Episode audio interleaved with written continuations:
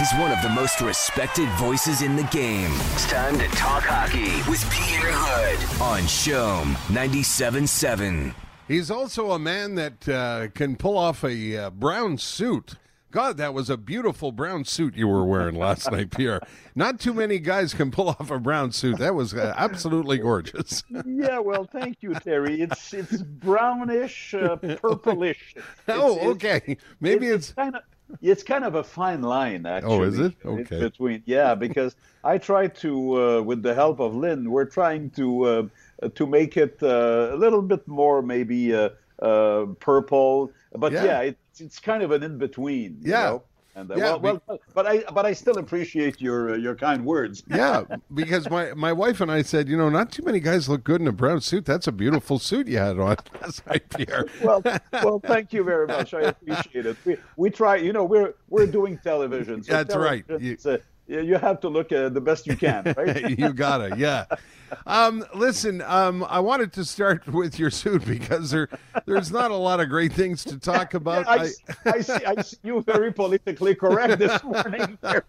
yeah, I, I, I, I mean, there, they, they, the Habs stumbled out of the gate. They needed to start stronger than that. There, there was uh, a lot of, you know, Shea Weber's uh, double minor, which. Uh, uh, um, you know, really kind of slowed up momentum, but put on display a Carey Price that stood on his head. It was unbelievable what Carey Price di- did during that sequence. I think at one point I heard you say, "Oh wow," yeah. um, and uh, but as Michael Farber pointed out last night on his Twitter feed, Michael said, "Big saves, but not enough little saves."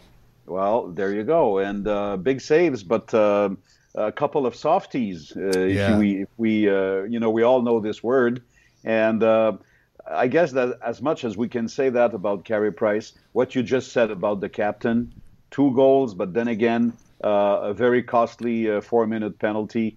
What you can say about some flashy moments from one forward or another forward, uh, and then uh, a bad decision, then bad execution, then a bad penalty.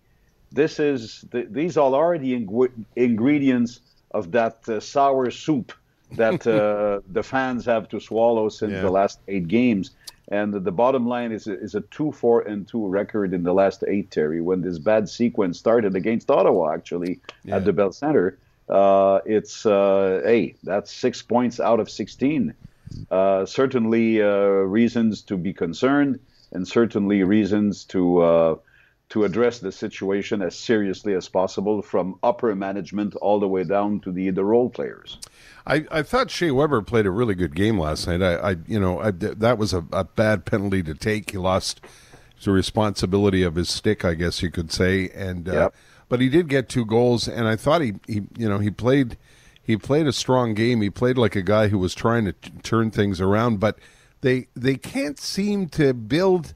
I didn't see the third period. I went to bed, Pierre, but I, I they can't seem to to build any kind of sustained momentum in the offensive zone. They, you know, they they get the puck in, they dump the puck in, they get a shot, maybe two, and then they're they're done. It there's there's something missing from what we saw in those initial ten games.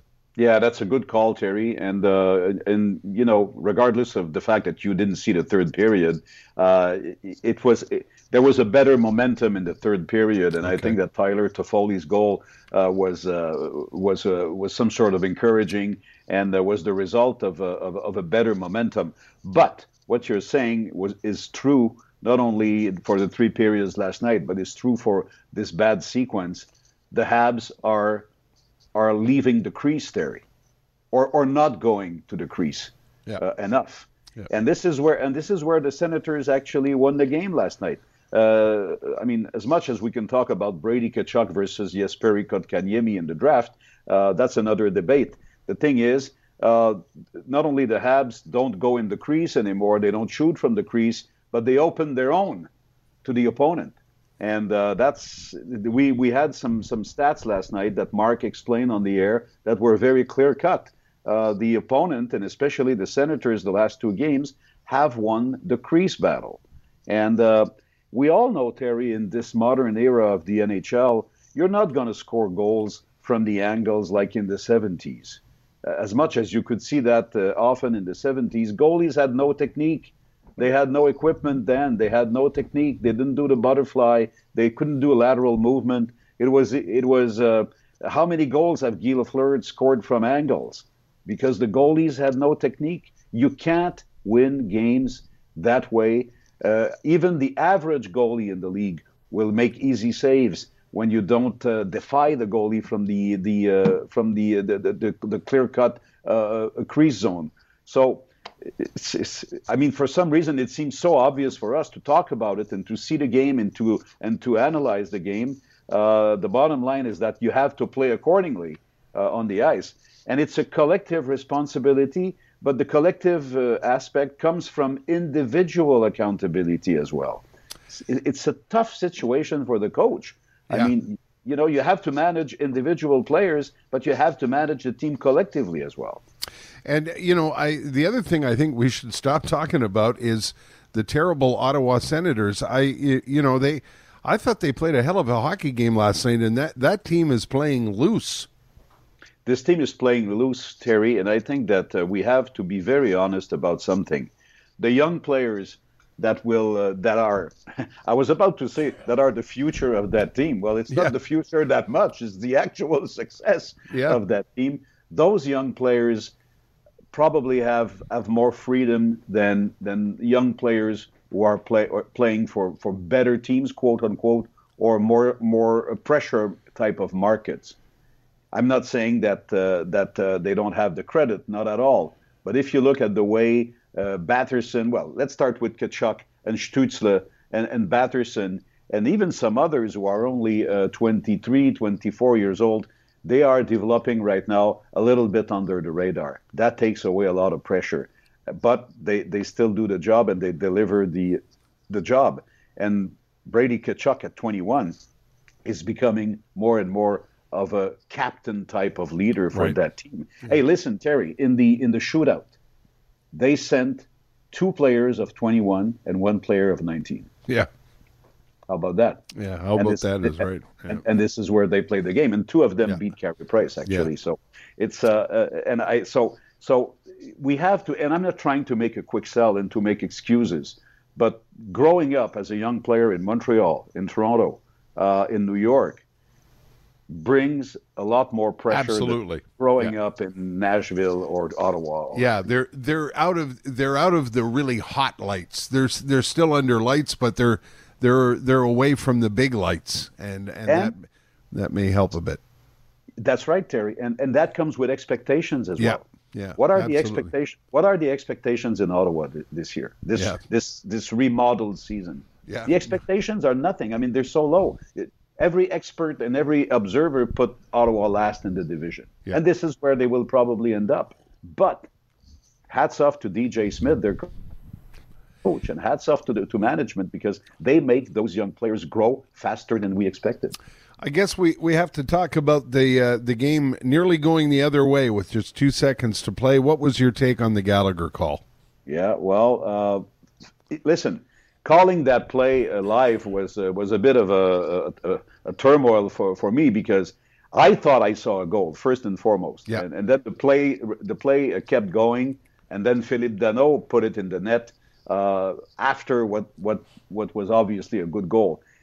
When when I heard about the the league wanted to review the goal, I thought in my mind that uh, well, why review it? Because the way I called the action I felt that Brendan Gallagher had the time to go out of yeah.